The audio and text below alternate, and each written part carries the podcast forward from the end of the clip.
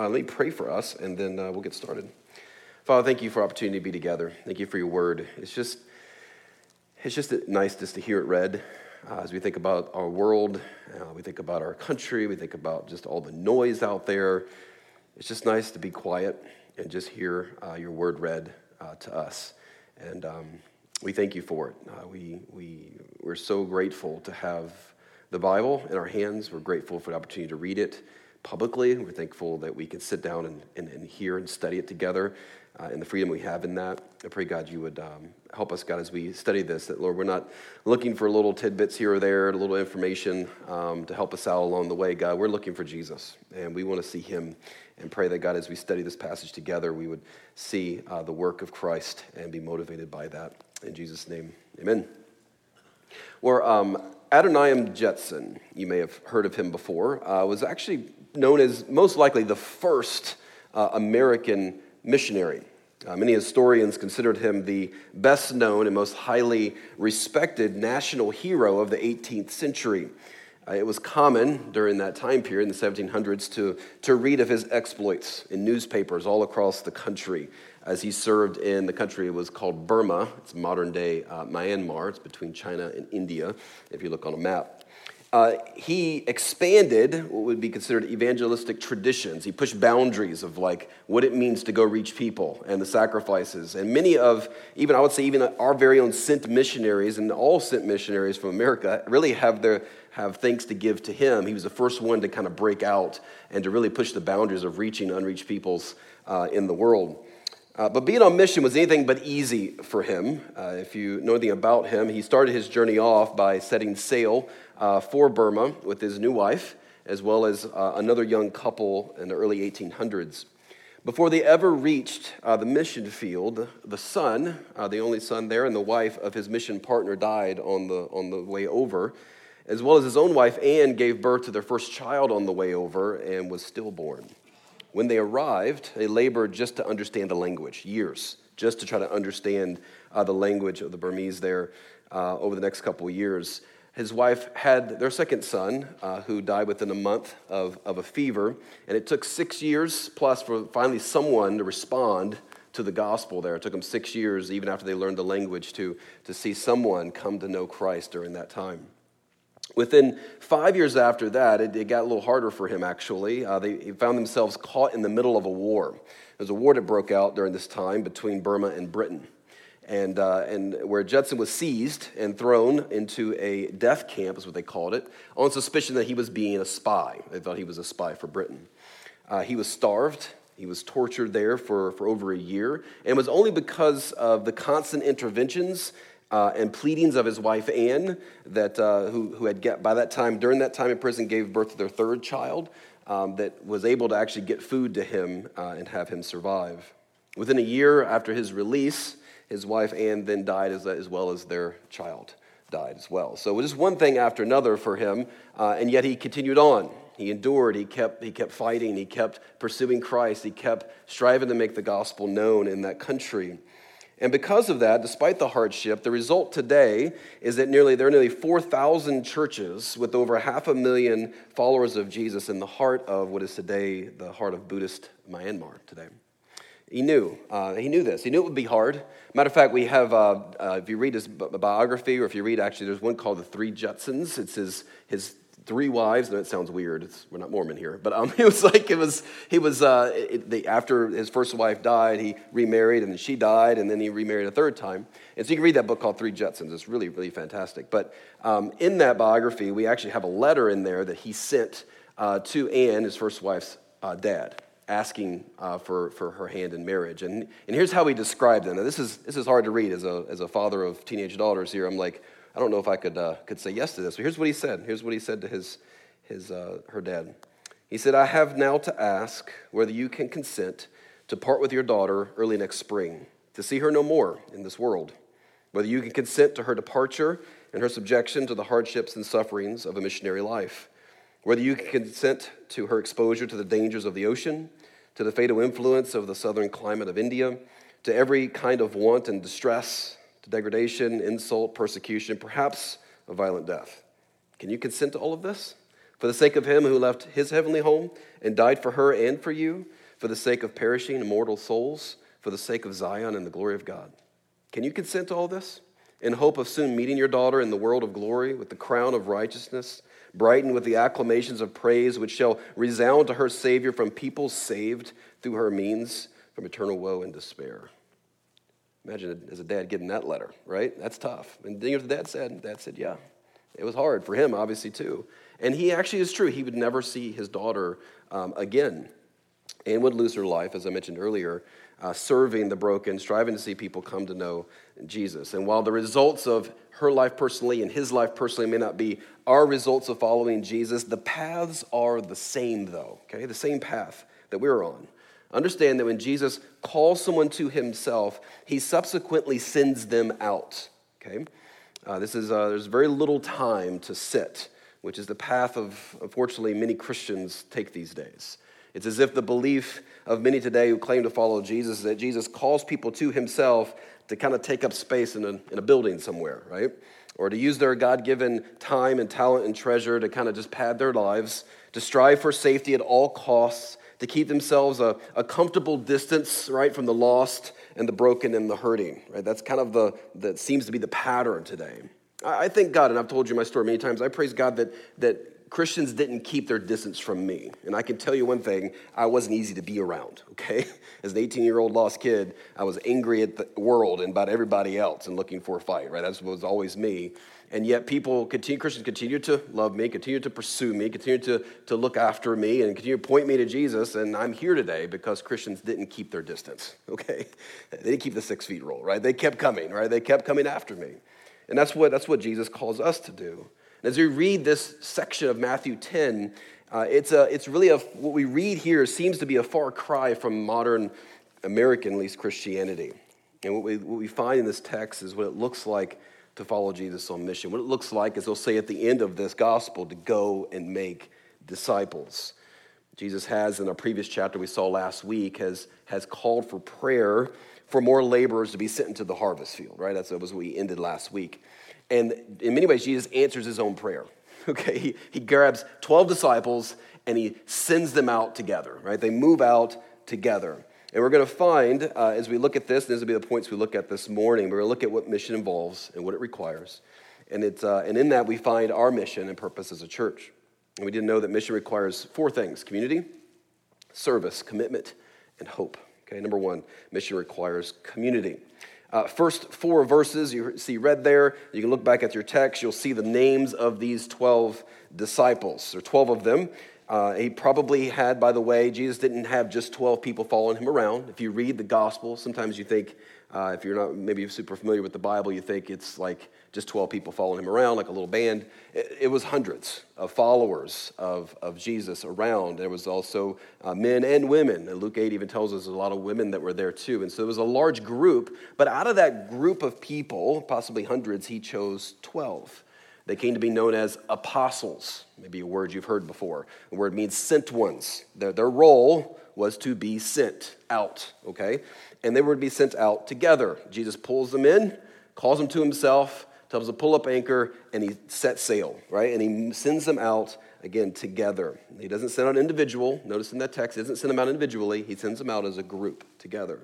They are a community on mission. Okay? And I want you to notice a couple things about them. First of all, I want you to notice how ordinary they are. I always say when you read the Bible, I look at it and say, okay, what does it not say? And it's interesting to me who's not part of the 12, right? There, there are no kings in this group.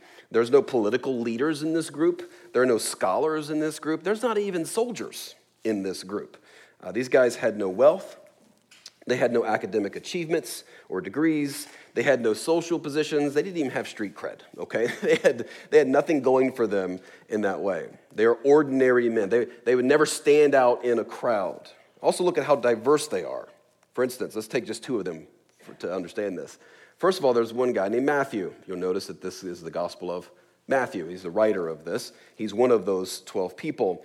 And he was, as we saw last week, he was a what? He was a Tax collector. It's okay. You can kind of keep you awake here. You know, talk back to me. It's a little bit. It's good. He was a tax collector, right? And we looked at last week, tax collector wasn't, you know, very popular. He, they were looked at as like snitches. They were the ones that kind of sold out their own people. They were the ones who worked for the Roman government and, and, and, and stole really money from their own people, right? So no one liked them. That's why when Jesus was at that party with the tax collectors, the religious leaders were really upset. Like, how could you be even close to those guys? So that was Matthew. He worked for the government kind of thing. He was not liked by anyone. Another guy in this group, very interesting to me, is Simon. Uh, sometimes it depends on your translation. It may say uh, that he was a, a, or it may say he was a zealot. Um, zealot is important. You say, what's the big deal about him being a zealot? Well, let me tell you about what a zealot was for a minute so you understand this.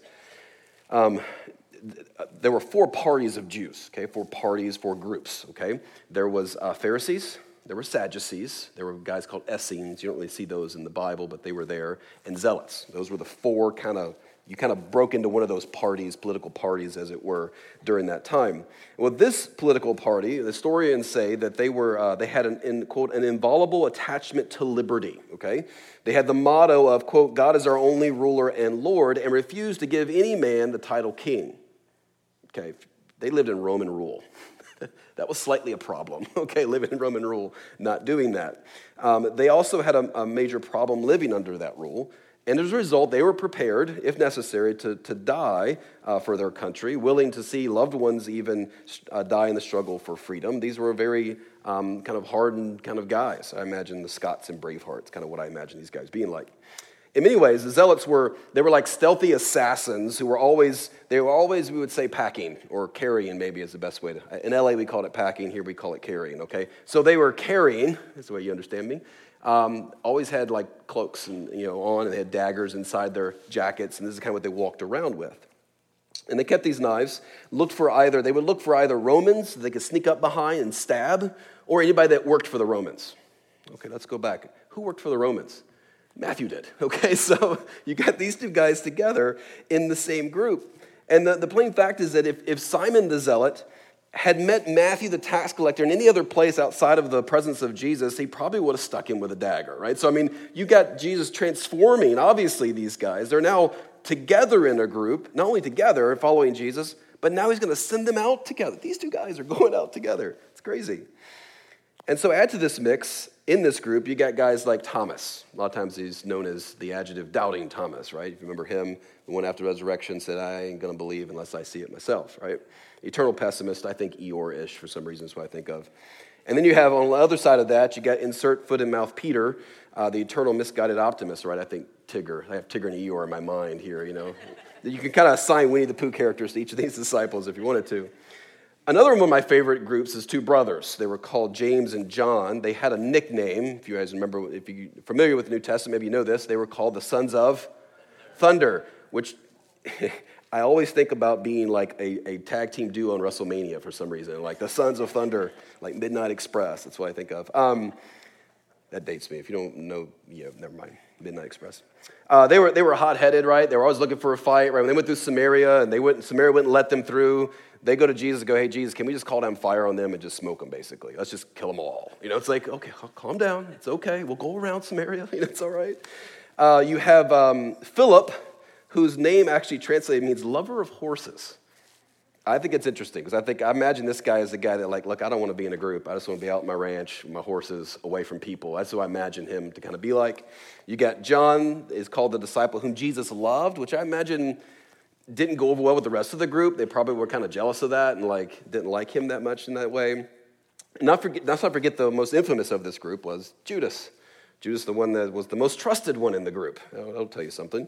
Uh, he, he's the one that held the money bags. He was the one who embezzled money out of that, even sold Jesus out for money at the end. This is, this is the disciples, okay? These, this is the 12 disciples. And it's, it's quite a ragtag group of people.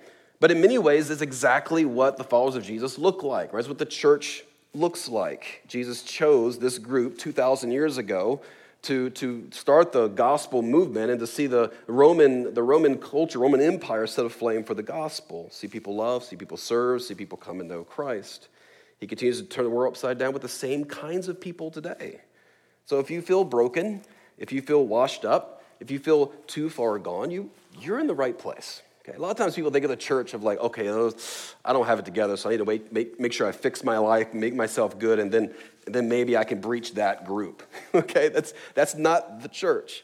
Uh, as I've told you before, this isn't a country club, uh, this isn't a classroom, and this isn't a museum, right? This is a, this is a hospital of sinners, okay? We're all sick and broken here. So if it's you, welcome, okay? That's all part of the group. Notice one more thing about this that I mentioned earlier, and it's really one of the most important parts I want you to see about them is again, they are together. They're called in together, they're sent out together. They are a community on mission, not individuals on mission. We think a lot of times of mission, evangelism, things like that as being individualistic, right? It's me and my kind of people around me, but it's really us together. Uh, if they would have gone out alone, it's quite possible they would have quit. It's quite possible they would have been very ineffective and probably died based on what we read uh, through the rest of this passage. Um, we need each other. That's why the church is a body of believers, right? It's a, it's a group of people. It's not a building, it's a group of people on mission together. It's not you and your buddy, it's us together. It's a group of diverse people who collectively show, proclaim, and serve the gospel of Jesus Christ to a lost and dying world.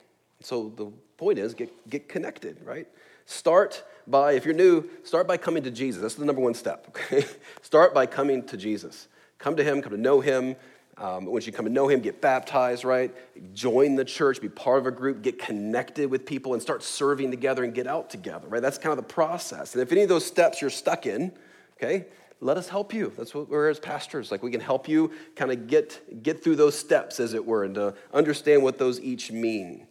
Um, and so we, we understand whatever you do, don't just attend don't just attend a service. Don't just check off a box and think that's what it means to be a Christian. That might pass for American Christianity, but that's not biblical Christianity, okay? It's not checking off a box, attending a service. It's a group of people committed to one another, loving one another, and moving out together to serve, love, and proclaim uh, the gospel. Number two, mission requires service. Okay, now we get some of the detailed activity here. If you look down in verses 5 through 15, you'll find what they are to go do, okay? And you'll find there's a, there's a target group, I guess you'd say, a specific group of people. And it's really people who are, we would say, diseased, dying, despised, and dirty. That's kind of how you describe this group of people that they are to be reaching. Uh, you'll see them like raise the dead, heal the sick, cast out demons, right? Cleanse lepers. This is that group. This is the, the group that the world ignores. This is the world, this is those the world disregards, the ones the world oppresses. This is the very people that Jesus sends us to, and it's these very people we are to serve. And get this, as we serve these people, those people, this, this group of people, the ones who are outcast and oppressed in that way, as we serve those people, we actually are serving Jesus in the process. Did you know that? We'll, we get to Matthew 25. If you haven't read Matthew 25, when Jesus kind of makes this connection between people, us serving people, and Him, it's, it's pretty strong, and we'll get there soon. But let me just give you a couple of proverbs that kind of just reflect this. Listen to this, listen to a couple of these. Proverbs 14, 31. Whoever oppresses a poor man, remember I told you there's four categories of what we would call marginalized people in the Old Testament. There was the, the orphan and the widow, right? Um, no parents, um, and, you know, and, and, the wife in that culture really wasn't able to work, and so she would be without, if the husband died, and would be in, in, dire straits. So you had the orphan, you had the widow, you had the poor, and the sojourner, okay? Those were the four. Sojourner, kind of like without a home, okay? So that's that group. So you can insert any of them here. Whoever oppresses a poor man insults his maker. He was generous to the needy, honors him, meaning the maker, okay? Uh, Proverbs 17, 5. Whoever mocks the poor insults his maker. Proverbs 19, 17. Whoever is generous to the poor lends to the Lord, and he will repay him for his deed. Proverbs 21, 13. Whoever closes his ear to the cry of the poor will himself call out and not be answered, right? I mean, it's a pretty strong connection there, like how you treat people and how you serve people and how you reach people, especially this category of people, um, the, the more God takes that very seriously, right? And notice that their ministry in the passage in Matthew 10, their ministry was about two things. I mentioned this a couple weeks ago, and I'll keep bringing this up. Call it two wings of the plane of ministry of a church, right? There was preaching, there was word ministry, and there was what he calls healing or deed kind of ministry. Both are very important. There was a call to minister to people's bodies as well as to people's souls. Uh, it was about gospel proclamation and gospel neighboring, rescuing, restoring, mission and mercy evangelism and compassion, word and deed, grace and truth. Like the, these are two wings of the plane of the church. You got to have both. You fly with one wing on a plane, Uh, some of you, I know, are pilots. You know that probably doesn't go well. You probably need to be a pilot to understand that. One plane, one wing on a plane is not going to go well, okay? You need both wings on the plane.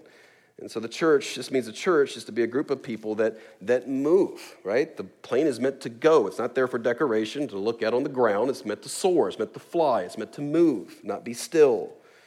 Again, yet so much of Christianity today is about sitting still, taking it in, right? It is in many ways devolved from a faith of movement, as you see in the Bible and New Testament, early church history, from a faith of, of movement to a faith of the classroom. And listen, I've told you, I'm pro classroom. I'm a teacher, okay? So I like classroom. I'm not against classroom, not against education, not against studying the Bible. You know that. If you've been here long at all, we're very committed to that. It's called Parkside Bible Church for a reason, okay? We're very committed to the Bible and teaching the Bible. We have a lot of classes and things offered. We're to still be pro that. That's good, but we have to pick up the other side. Uh, Jesus called uh, his people to follow him. Uh, he didn't call us to sit at his feet. There, there are moments of sitting at Jesus' feet, they're very important to that. Um, but the call for him, for his people, is always to say, hey, come follow me. And instead, again, uh, the church by and large today, I would call it kind of sit, you soak, and then you sour, right? What do you mean by that, Chris? What do you mean sour? Like you, you just take a lot of information, and then that's all you do. Just, and then we have all these arguments, right, about information. That becomes our kind of, we, they kind of get the sour attitude because we're not moving, we're not serving, we're not getting out there. And so the church by and large becomes like just kind of just bitter with each other. And they fight. And if you're unfamiliar, if you're new to the church and you kind of look at it and go like, yeah, that's, that's why I don't like coming to church or what I think about Christianity is that. Just people kind of just fighting with each other. And that's because, again, we're not moving out. We have the infighting and squabbles over some of the most insignificant of things because we aren't moving. Um, listen, it's easy uh, in, in, our current moment of you know, the COVID state that we are in uh, to get nervous, to get fearful, even times just get irritated, right? Um, it's easy to be uh, petrified at times, to be still and not move and just kind of stew and all of that, and just be frustrated in general about the condition of society and the condition of like what we can and can't do and wearing masks or all that stuff, you know. It's easy to get just frustrated with that, and then you just kind of take it out on each other, right? Kind of bite and devour each other is the way, the way uh, Galatians speaks to that. And so we, we this is what happens uh, to, to, to the church. It's easy to spend our days listening to this or that, right? Reading this or that, concern ourselves with maybe Christianity in America and what's going on with Christianity in America, and, and yet not concerned about what's going on in our front door, what's happening in our community, what's happening to our neighbor, whatever those people in need that are right around us. Uh, we're quarreling over this political position or that social issue, right? All the while, we got no one we're caring for personally, no one reaching out for. But hey, well, let's have some debates. Let's argue over, over stuff. It's like there should be people. Who are the people that you're reaching? Who are the people you're caring for? Who are the people in this category, especially, that you're looking out for? You know, sad result, again, is the church, the world sees the church as a joke, sees the gospel as useless. Jesus is seen as a washed up has been whose followers just argue and fight with one another. We need to proclaim the gospel in truth, and we need to serve people at the same time grace and truth, both wings of the plane. Um, we need to have a vision for our world that involves not just, just words, but deeds. Um, Paul Marshall, I thought it was interesting, a worldview, he put it this way kind of a vision of understanding the world. He called it kind of a contrast between what we would call a Titanic worldview and a Noah's Ark worldview. I thought it was kind of interesting. Here's what he said. He said it's as if the creation were the Titanic, creation being not just physical world, but people. And now that we've hit the iceberg of sin, there's nothing left for us to do but get ourselves into lifeboats. The ship is sinking rapidly. God has given up on it and is concerned only with the survival of his people. Any effort we make to salvage God's creation and people here amounts to rearranging the deck chairs they say our, whole our sole task is to get into the lifeboats, keep them afloat, pluck drowning victims out of the water, and to sail on until we get to heaven where we'll all be well. But Noah's ark saved not only people, it preserved God's other creatures as well. The ark looked not to flee, but to return to the land and begin again. Once the flood subsided, everyone and everything was intended to return again to restore the earth. Point being is looking at going like, okay, my, my, my job here is not to run away. Okay? That is the easy thing to do, right? Keep myself some, keep myself some distance from brokenness. Keep myself some safe and comfortable. And I don't want to even engage people that much. I'm just kind of stay in my what I call my Christian ghetto, right? I'm just going to stay in that little bubble of mine and stay in it. But to isolate ourselves, to run away and criticize, to keep things like the gospel story, to keep things like our own resources, our own education, our own life experiences, and not invest those in the lives of others is an injustice issue. Instead of doing justly, as Micah would tell us, and loving mercy and walking humbly with our God, we instead do unjustly, hate mercy, and walk arrogantly with our God. We need to be serving people, we need to be giving of ourselves. We need to be proclaiming the gospel all at the same time. So, who are you serving? Who is that person or those, or those people that you can list that you're looking out for that you're reaching? Number three, mission requires commitment. If you thought all that was uncomfortable, it gets more uncomfortable, so just, you know, stay with me. All right, so down to verse 16, Jesus talks about being sent as sheep among wolves. He talks about being dragged before governors and kings. He talks about being delivered over by your own family members uh, in this section.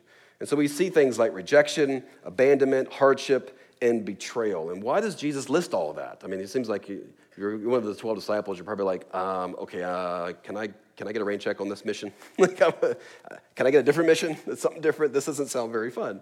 But Jesus was preparing them. He was giving them reality. And in many ways, preparing us for the fact that if we're going to be a community on mission, it is going to be hard. We need to have both feet in. We need to be, a, be committed to each other. None of this half hearted stuff, none of this just taking up space stuff, none of this isolating ourselves stuff. We're talking about a commitment to walk together, serve together, be on mission together, which is going to be hard. Because let's be honest, it's not just hard serving people, it's not just hard uh, to serve those who are difficult, we get on each other's nerves as well. Okay, so it's hard. It's hard, right? It's hard to be out together in that way. Just consider the, the statement Jesus makes about being sheep amidst the wolves. He's, he's saying, I'm going to send you out as sheep to wolves. Not like you may have a wolf come. It's like, no, I'm going to send you actually to where wolves are. And, and that's interesting, right? The only defense mechanism that sheep have is basically the ability to run. Let's just say they won't be mistaken for a track athlete, okay? They're not very fast. And uh, so, pretty much the most dangerous thing sheep could do is to wander into a pack of wolves. Yet, Jesus says this is what his followers are to do. It's precisely where they are to go. We often think, this is, a, is like a, a, different kind of Christianity than what we uh, think of a lot of times. We often think that if something's not safe, it must not be of God right? If it's dangerous, risky, may cause harm, we must not be in God's will. But Jesus tells us that to get on mission without reservation or hesitation, despite the dangers, despite the sufferings that may come, is what he's calling us to. The church has always been a suffering church. Uh, Dietrich Bonhoeffer, who died under Hitler's reign as a pastor in Germany, he called suffering, quote, the badge of true discipleship. Like, this is what it means to follow Jesus. It's all part of it. Martin Luther, back in the 16th century, reckoned suffering among the marks of a true church, what a church is. The early church knew this, right? That we've, I've told you the history of the early church before, the first kind of 100, three, 400 years after the Bible was completed. Being a Christian affected their work, it affected their social life, it affected their home life. They were, I mean, this is pretty crazy, but this is true. They were doused with gasoline, bound to a stake, and then they were set on fire at nighttime to light up Nero's gardens for his parties. They were sewn into animal skins and then thrown out there into the middle of the, you know, the Colosseum and let lions tear them apart, you know, just for fun and entertainment. Christians in the Roman Empire were accused of cannibalism uh, because of communion. They said you're eating Jesus here, and so that's you're, you're cannibals.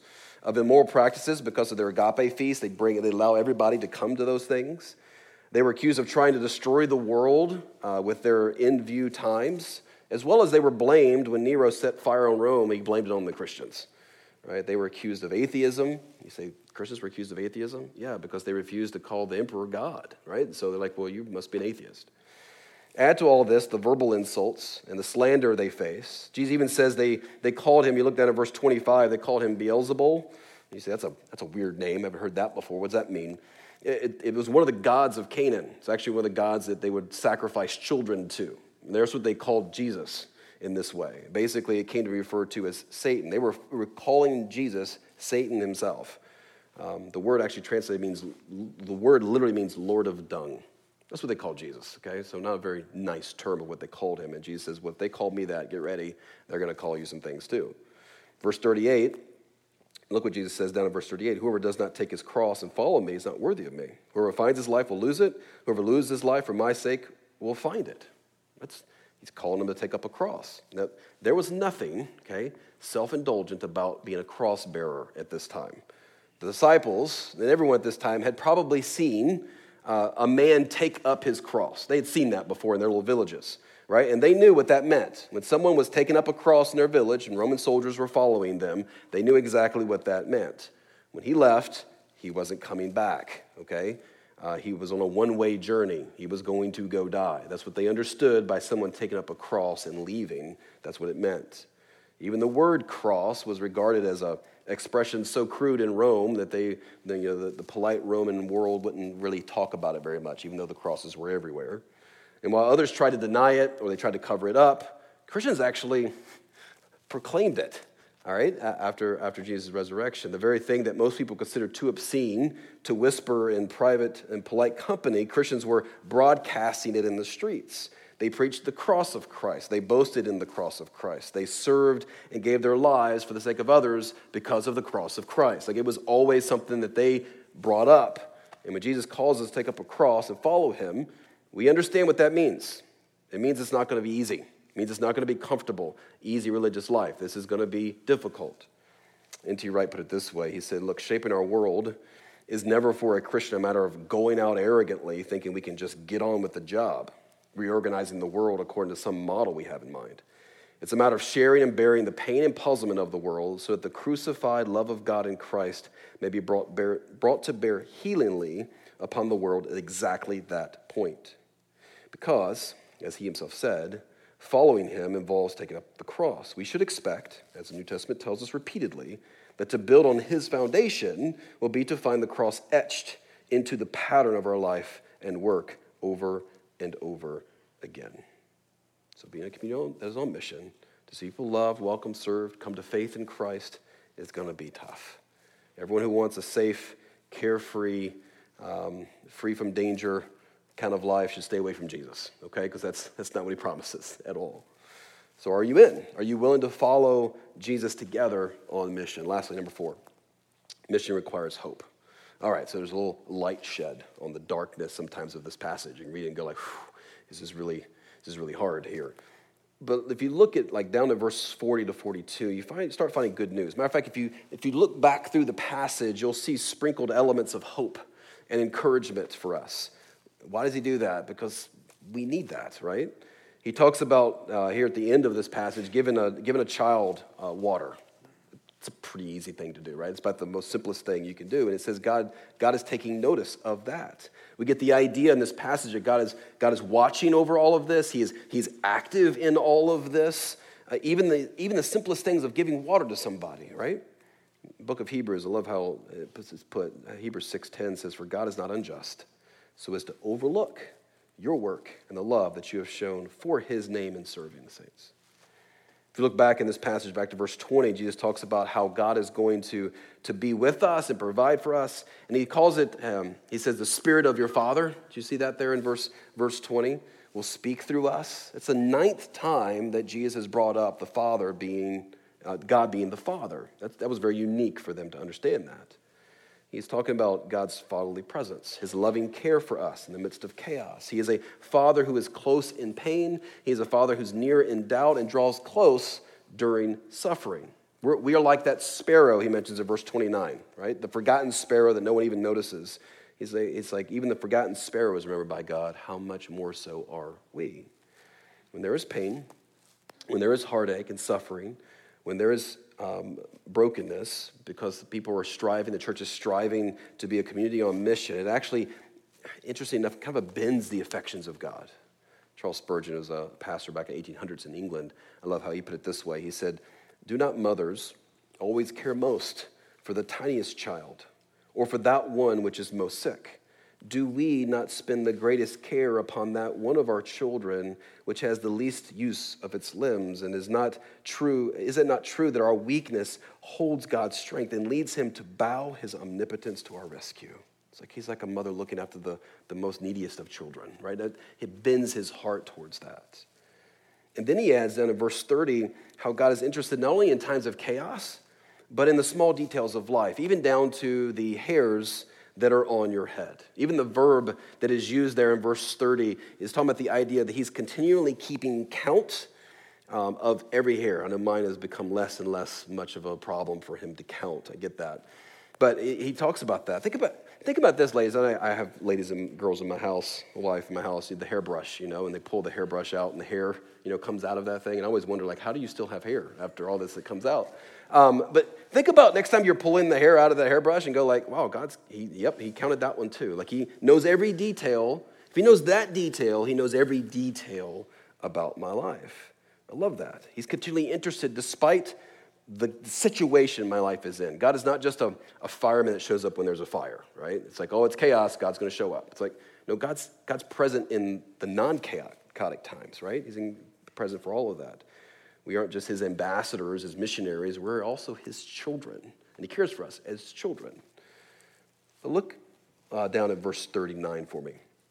It says in verse 39 whoever loses his life, um, whoever finds his life will lose it. Whoever loses his life for my sake will find it. That's, that's a very interesting phrase. You may have heard that a lot of times and wonder what, what's he talking about?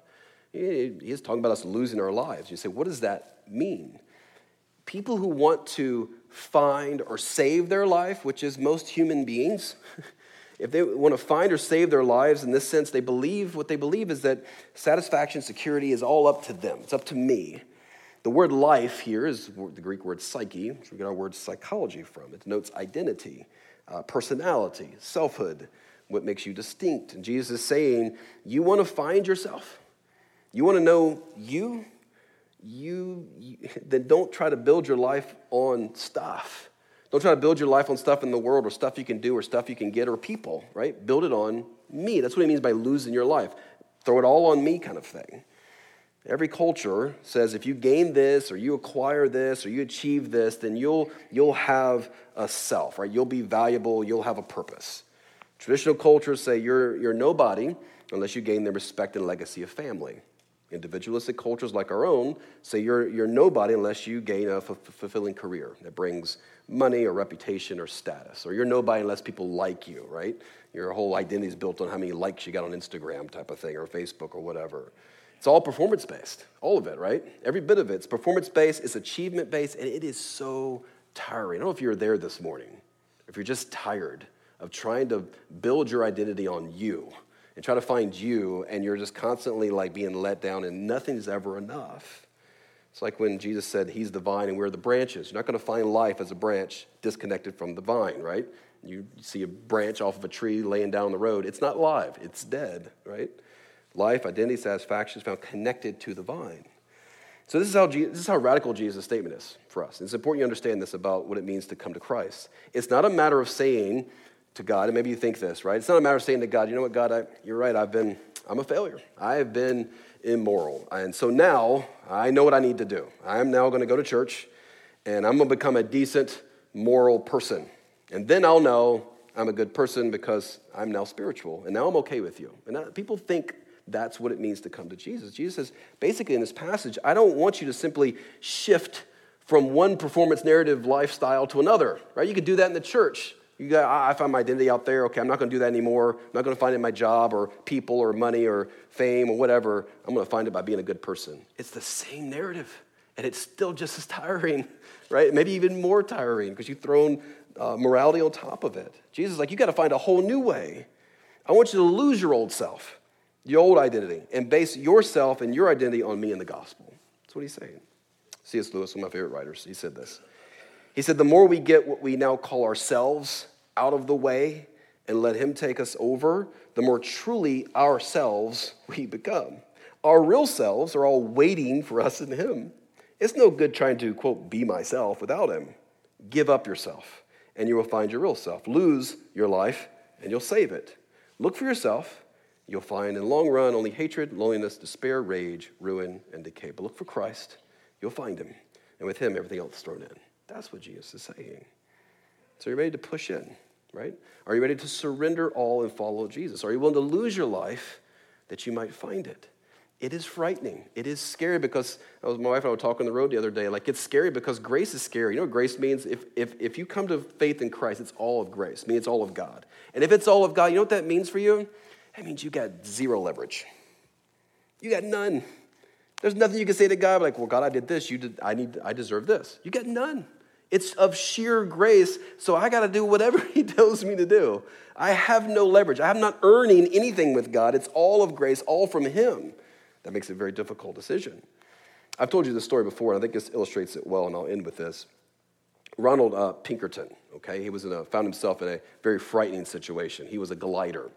And uh, somehow, in his gliding, kind of one of these times, he, he caught a burst of unexpected wind that carried him up, right? Just kind of just start, started soaring into the air, 4,200 feet into the air. And as he got to about 4,200 feet, all of a sudden the air stopped. And he was just left like free, free flying right in the middle of the air. And then he says, he tells his story, he says, suddenly he began to descend quickly. Air began to push him down. And he started going straight nosedive down into the ground. Can you imagine? I've never glided before, but I can imagine how scary this must be. He's headed straight down. He said he was plummeting down to the ground. Here's what he said. It was just kind of his story. He said, I was falling at an alarming rate. I was trapped in what was called an airborne riptide. I was going to crash. And then I saw him, he said, a red tailed hawk. He was six feet off my right wingtip, fighting the same gust of wind that I was. I looked down, now 300 feet from the ground, and I was still falling fast. The trees below seemed like menacing pikes. I looked at the hawk again. He said, Suddenly, he banked and flew straight downwind. Downwind, he said. If the right air is anywhere, it's upwind. This hawk, he said, was committing suicide. Why is he going straight downwind?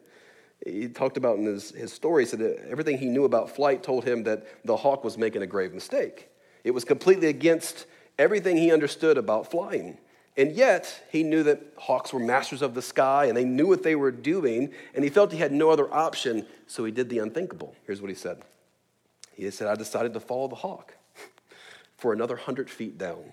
Suddenly, the hawk gained altitude. For a split second, I seemed to be suspended motionless in space, and then a warm surge of air started pushing the glider upwards. I was stunned. Nothing I knew as a pilot could explain this phenomenon, but it was true.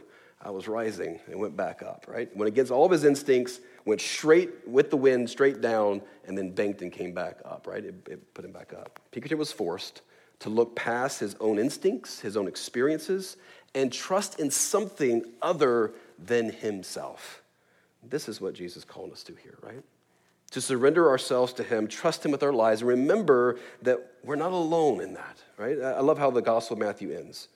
The gospel will end this way in chapter 28. He says, Go make disciples, right? Baptizing them in the name of the Father, Son, Holy Spirit. Teach them to deserve all that I commanded you. Get out there, get on mission. And here's the last verse of the, of the gospel. And behold, I am with you always to the end of the age.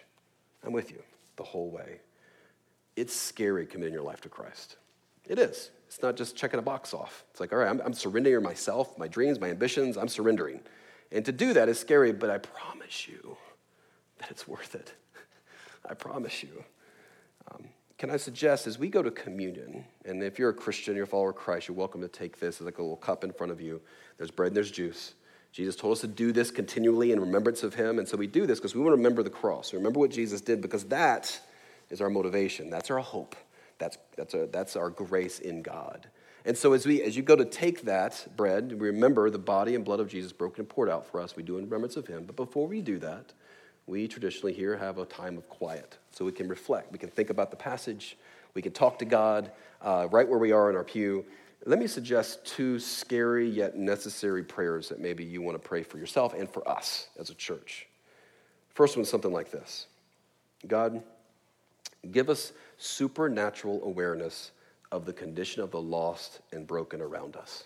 God, give us that. Help us to see that. Help us to see as you see, right? That, that's the first thing to pray. God, give us that vision. Give us that awareness. And the second one is God, give us unity. Give us unity and sacrificial obedience to the mission of Jesus to make disciples. Give us unity and sacrificial obedience to the mission of Jesus to make disciples. Those are two prayers. So if you want to pray that prayer, pray it for yourself and for us, please. As you pray for yourself, pray for all of us because we all need it, right? We all need it. Let me, let me pray. Father, um, thank you for this opportunity. And I want to say publicly before all of us that God, you would give us eyes to see as you see people. Give us an awareness of the hurting and broken and lost around us. Wake us up, God, to that reality. We get so consumed with life and busyness and some of the chaos that's around us as a country, even now, and election coming up and all the stuff going on, and coronavirus stuff. It's just crazy. This year has been crazy. And yet, um, we can get lost in all of that and worried about all of that and miss, miss the loss and hurting around us because we're, kind of licking our own wounds, as it were. We're, we're hurting ourselves. And so I pray, God, you give us eyes to see those in need. And then unite us, God. Give us purpose. Give us a commitment, sacrificial obedience to the mission to go make disciples as you've called, as you called your disciples to here in chapter 10, and as you've called us today to do so. I pray this in Jesus' name.